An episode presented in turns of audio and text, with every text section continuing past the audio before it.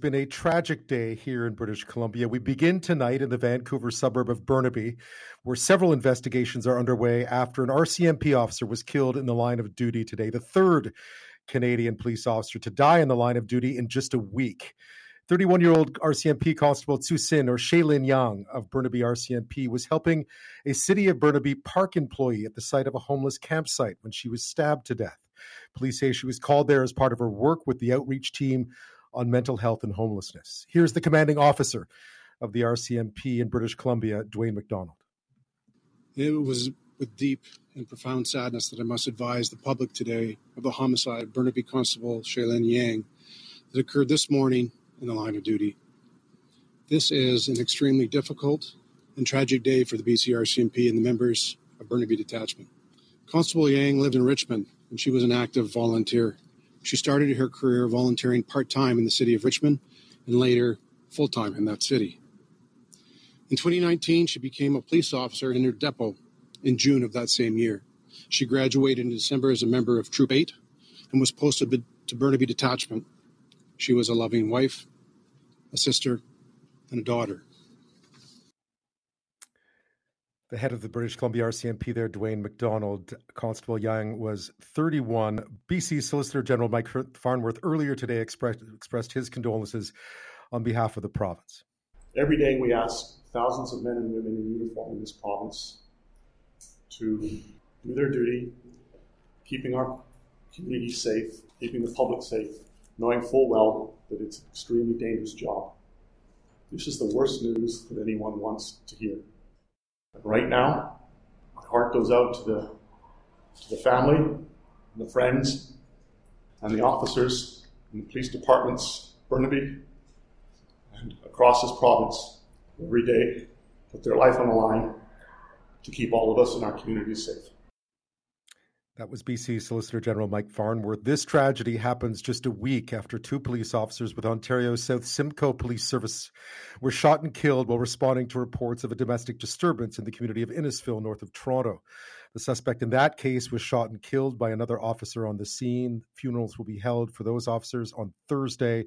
The suspect in this latest case was also shot and is in hospital tonight. Well, joining me with the latest is Global BC anchor and reporter Kamil Karamali. Kamil, thank you so much for your time tonight. Ben, it was a pleasure. Thank you. We learned more in a press conference that Burnaby RCMP and others held not that long ago. Do we have a better idea of how this unfolded? A little bit of an idea. I mean, we are trying to piece it together ourselves, all of us out here in the field reporting, because the police are only going to say so much in the early hours of this investigation, as they normally do. But speaking with neighbors and residents in the area, I mean, mind you, this park is just surrounded by several townhomes, almost 360 degrees of townhomes, 2-3-story homes. And so speaking to people, they say that this tent had been at this park called Broadview Park. It's just not even the park that you probably imagine, Ben. It's a small patch of grass is how I would imagine it, behind the Burnaby School Board of Education headquarters. Just right, the tent itself is actually just right behind the parking lot itself, and as I mentioned, surrounded by homes. People say that this person has been camping there with his lone orange tent for weeks, some said months. They've seen that tent there. And so they don't know the individual, but didn't seem mentally well. And so, as you may know, we know that Constable Yang is part of the mental health and outreach team, and she was assisting bylaw in possibly checking in on that individual. It was a call. They went there at around 11:05 Pacific time. And people we spoke to did not see what transpired, but they knew of the tent, and a couple of people did tell us they heard gunshots. So we know that Constable Yang was fatally stabbed. What remains to be seen or understood is what transpired prior to that altercation happening that ended up in the tragic and heartbreaking death of Constable Yang, and why and who fired those shots that were heard. We do know the Independent Investigations Office is also investigating a police-involved shooting that also transpired in relation to this fatal stabbing. So that should say something once the results come in from the IIO. Right. Listeners will who don't know, that is BC's police watchdog. Do we know under we're listening to the police press conference today. They again talked about how quickly this happened. Is that your understanding as well, that this all transpired very fast? Absolutely. From what we understand, it was just within minutes from what police have said. So it could have just been a very quick altercation. Maybe there was a misunderstanding. I mean, it's all speculation at this point because nobody we spoke to got a good look at what happened. I will say the Board of Education headquarters, we started speaking to people as they were leaving, and this tent is right almost nestled up to their parking lot. So they actually told media not to talk to anybody and stop asking questions. So we don't know what they saw or what they were involved in, if at all, because there was a call made, and Constable Yang and a bylaw officer did respond to a call. So who made that call and what happened and what transpired, who was involved, all questions that need to be answered. And, you know, it is still only been, let's see, about 8 hours since this incident took place. So it's still very, very early. What do we know about Constable Yang? I realize she's 31, relatively new to the force, but not a rookie. No, not at all. Well, she's 3 years into her job, and she was described as kind and passionate. You heard in that very emotional clip, members of the Burnaby RCMP and leaders of the police forces in the area were speaking very highly of her with tears in their eyes. We know she's been described as kind and compassionate, as you mentioned, a wife, sister, and daughter. And, Burnaby RCMP described her as somebody who showed that compassion in her job when she did deal with mental health calls. She did it for a reason, because she cared about the people who she wanted to help, who were suffering from mental health issues. So according to police, you know, she was very passionate about her job and tried to help as many people as she could in her early years. So, it's just a tragic incident that took place that led to her death.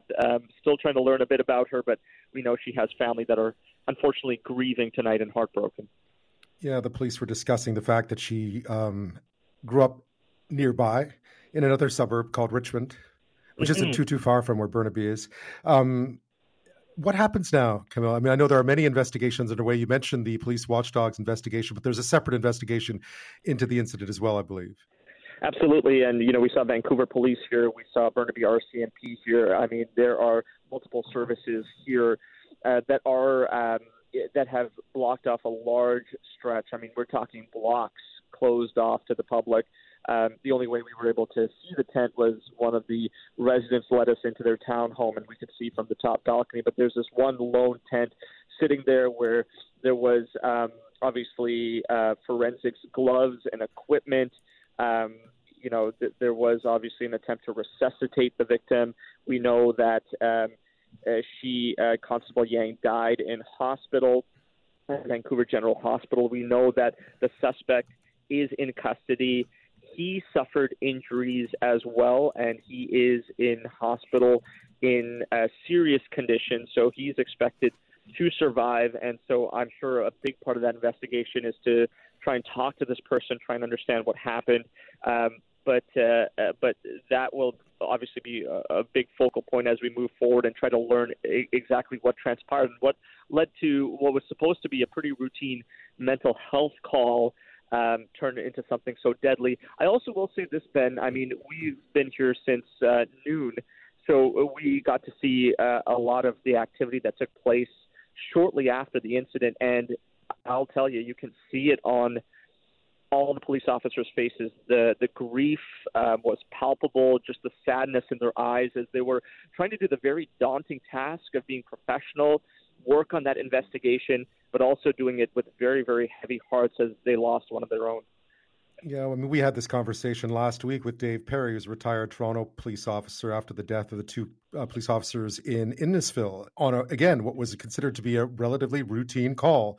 And he pointed out that you just, in these situations, you just never know. And it's sometimes the ones that seem the most routine that can turn the quickest, and you're caught off. And it's, and, you know, I know there'll be lots of investigation, obviously a lot of it investigating into what happened here. For listeners to understand, Burnaby RCMP is a huge detachment. This is a very large police force. Absolutely. Yes. And you know, it's a police force that has a lot of police officers, a lot of team members. I mean, the response alone for this was we saw, I would guess, well over 40 vehicles respond, as well as dozens of police officers. So it is a pretty big service itself. And, you know, the Burnaby RCMP, they have several branches like the mental health and outreach program. They can, just because there are some encampments that require that more sensitive touch and response.